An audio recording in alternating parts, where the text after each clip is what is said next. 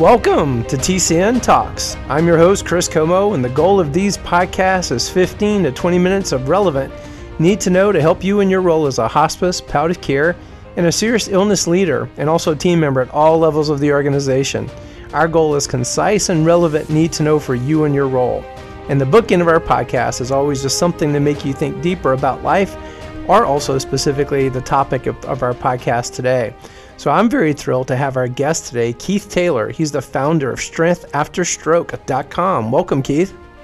Thank you. Thank Chris. I, I appreciate you having me on here. And uh, I just, um, I'm, I'm, it's a pleasure to talk to you guys. You guys do so much important work and, and, and that's obvious. And I've seen a lot of what you do and uh, it's good on you guys. Thank you for having me.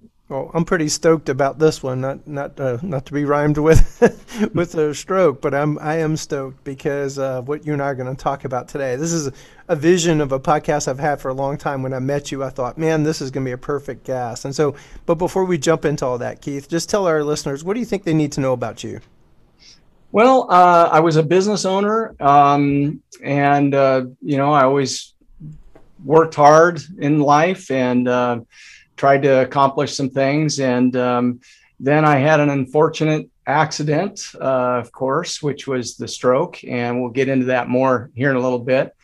But, um, you know, the bottom line is uh, I have a, you know, my message really to people and my thought about that, Chris, is that um, if you're willing to work at it, you can, you can come back and you can accomplish whatever you want in life. So I guess that, that would kind of be my, my take on it.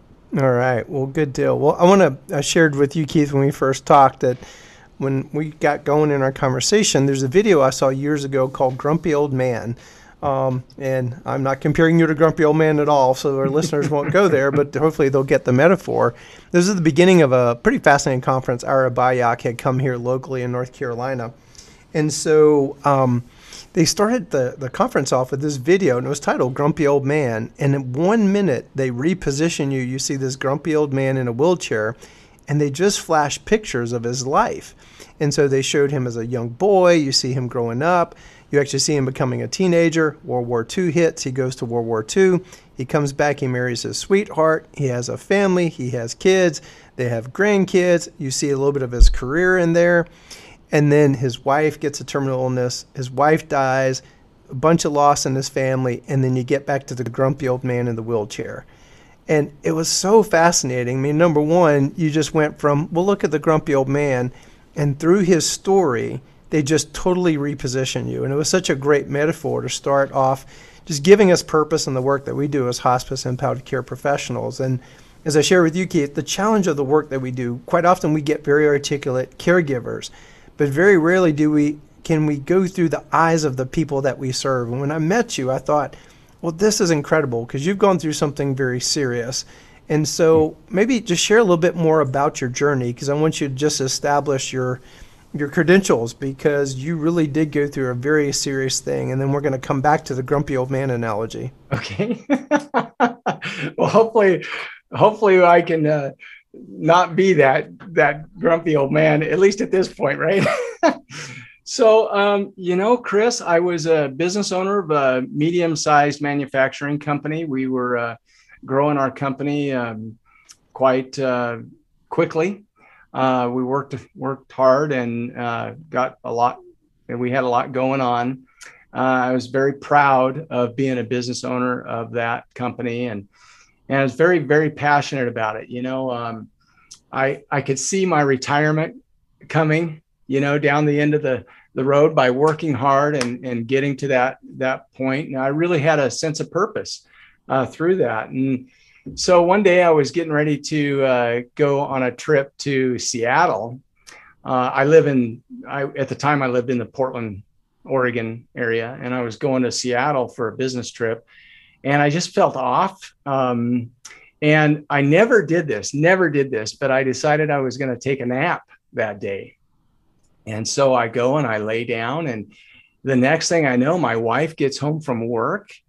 Um, and she checks me all out, and you know there were some things that she knew to check, and everything seemed okay. So I ate. I remember eating in bed that night, which you know I never did that either and um, uh, you know, went to sleep. So the next morning, my wife left early for work. She always had to leave really early, and so she uh, checked on me and just looked in my mouth and did some things like that. Anyway, um, I got up, I got showered, I was getting ready to go on this business trip. And I got a phone call from my nephew. We used to talk business early in the mornings. And he says to me, What is wrong with you?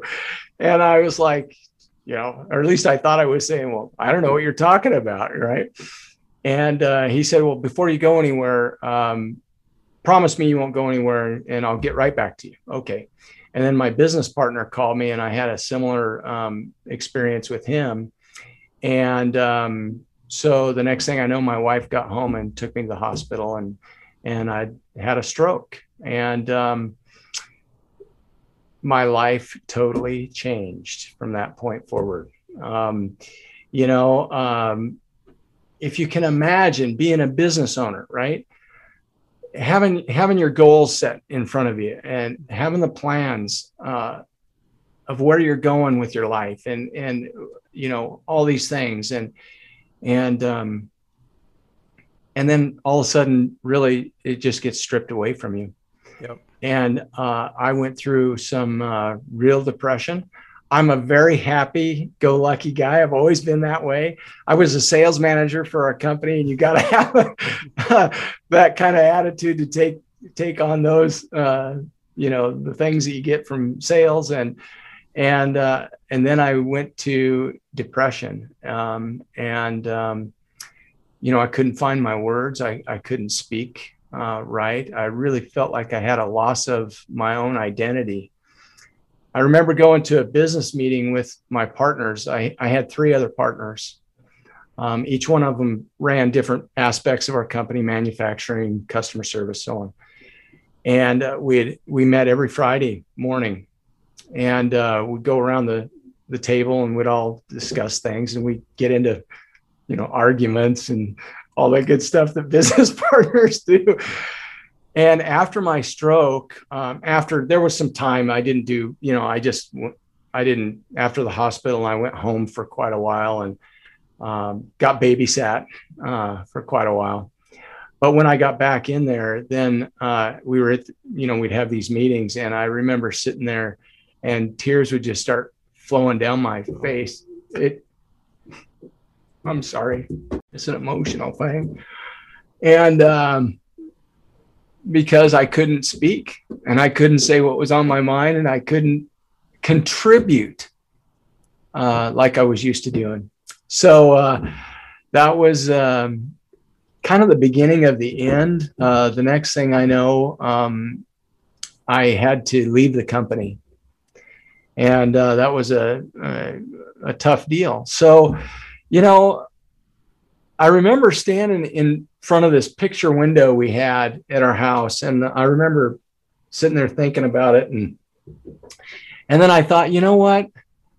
Quit playing the depressed card and quit being um, so negative, and let's get our life back on track. Hmm. And that's when I decided, okay, it's time to make a change. It takes a lot of hard work, Chris, as you know, yep. but I started the process at that point. I remember looking out that window. It was a beautiful day and just, you know, thinking to myself, what am I doing? It's time to get on with it. And so that's what I've done. And, um, and I'll tell you what, for all you, you know, people out there that are stroke survivors or whatever, you can get better. You have to work at it though. And I'm kind of jumping ahead, but that's kind of the the story of what started. And then I started strength after stroke and and we'll talk about that. Yeah, later. Keith. Wow, there's so much cool stuff to unpack there. And so um, the point reason why I kind of use that grumpy old man analogy is that quite often in healthcare, and that's the majority of our listeners, is hospice, palliative care, staff members, leaders and so we're busy. We got a lot of work to do. And what we don't realize is we're walking into people's stories. And what I loved about you, number one, how you are this amazing force. I mean, you have this great positivity, you just project that energy. But then having known the, the story that you went through, and I definitely appreciate I'm I'm I'm a purpose guy. I, I try to help people find their purpose. And so Yeah. just listen to your story. I mean, in some respects, what your current purpose was was totally upended, but isn't it interesting how you found a new purpose amidst all of that? Um, and a lot of times, as hospice and palliative care professionals, we're walking into a story. And if we get stuck in the tasky stuff, got meds to deliver, you know, got you know, clean up a patient, whatever, we forget that we're walking into their story. And so I'd love to ask you, Keith, again, you've got all this great listeners right now that are by the bedside with a lot of people. What advice would you give them? Because I was going to pick at you and say you're um, you're like our Lazarus because obviously in the work that we do, we really don't get to ask the patient, "Hey, what advice would you give us?" And so you having gone the, through your amazing experience, and I mean, first off, your recovery is amazing, Keith. I mean, um, just the last time we talked to now, I mean, I would never would known what you've gone through if I didn't know your story. So your working at it has just produced some beautiful fruits. So, what advice would you have to hospice palliative care leaders and staff members? Well, the first thing I would say is that, you know, stroke survivor, they they um, and and or many different issues out there. You know, a lot of head injuries and stuff. You can't uh, speak as well as you'd like, and so a lot of times what happens is we get ran over by other people because they're not patient enough with us to hear what we're we're trying to say. And one of the things that I'm very passionate about is the fact that we we need to, as caregivers, as uh, spouses, uh, anyone who is is dealing with that person, is to listen and and try to keep our own our own voice quiet for a little time and give that person the chance to come out and say what they want because if they can't find those words and they're but they're they're trying to find them if they don't get the opportunity to speak like that they'll never get there. And you have to give them the opportunity and you have to be patient with those people. That's one thing i'm very passionate about that is is one thing chris. Um, go ahead. Yeah that and and just i'm putting myself in their shoes and I, I love what you just said and so quite often we'll talk about just our presence um, to be present in that moment so then you can meet the patient and their family where they're at then we're also living at a time where the government's keeping a bunch of regulations, making our life miserable, all these additional documentations, and it's like this tug of war of, oh sure, I have to be present, but then all these people are like, hurry, hurry, hurry, you got all this stuff to do. And so I just want to let them know that my heart goes out to them. But at the end of the day, um, it doesn't matter what what business you're in, and I hate to call hospice and palliative care a business, but it, it is still an organization, and we're in this industry can't forget about your customer. And so, yeah, go ahead. Can I interrupt just for a Please. quick second while I have a thought? Because one of the thoughts that you brought up to in my mind right now is that you know the doctors out there and um, everybody is under so much pressure. You know, you almost can't find an individual doctor who has a his own business anymore. Everybody's going into the hospital environment and stuff, and the corporate uh, environment puts so much pressure on everybody to get so many patients in a day and, and whatever. And one of the things I've really noticed and paid attention to in the last year, especially, has been that. And one, I don't know a lot about your company, but what I what really hits my button from what you are doing is that it, there's more attention to the person. And they need that attention because you go to the doctor you it's it's wham bam. I mean you know i don't want to make it sound terrible because i love the doctors uh, and they they do a great thing. But anyway does that make sense what i'm trying to say it does and this this the challenge of healthcare in some respects i've always felt like um, the model of care that we have in hospice and palliative care is the answer because we are more present than a lot of the rest of healthcare but I love, Love that it. we're talking about this because the gravitational pull is to be less present. There's more stuff to do, busy, busy, busy, crazy, crazy. And so I feel like you're kind of calling us back to our roots. And, and it's really kind of why I wanted to have you is because, again, you have such a fascinating story. Which let's go there then, Keith. And so you are so passionate about helping people with stroke. I thought, number one, you can speak from that perspective of having been through a serious illness. But two, what are you doing? How are you helping people that have stroke? Well, so I started my company, Strength After Stroke. And, um, you know, I went through a process of trying to, um, I, I, coached a lot of people, uh, and I do one on one coaching. Uh, that's one of the things that I like to do um, um, to help people get focused on their own passions, intentions, and execution. I, I call it simple as pie, and that's what that is. But um, I, I created a, a program that's called BASE, stands for Belief, Attitude, Strength, and Energy. The reason I did that, Chris, was because I could not find that when I, you know, after let's say we I was standing in that window, right, and I thought all this, and then I couldn't find anybody to help me. Mm. And I was frustrated with that. And so I thought, you know what? I'm going to do it myself. And um, so that's what started the journey. And so, BASE, the belief, attitude, strength, and energy, is a program that I wrote uh, initially.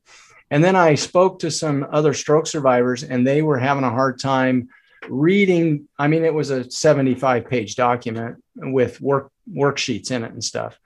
And uh, they, they couldn't get through it uh, very easily.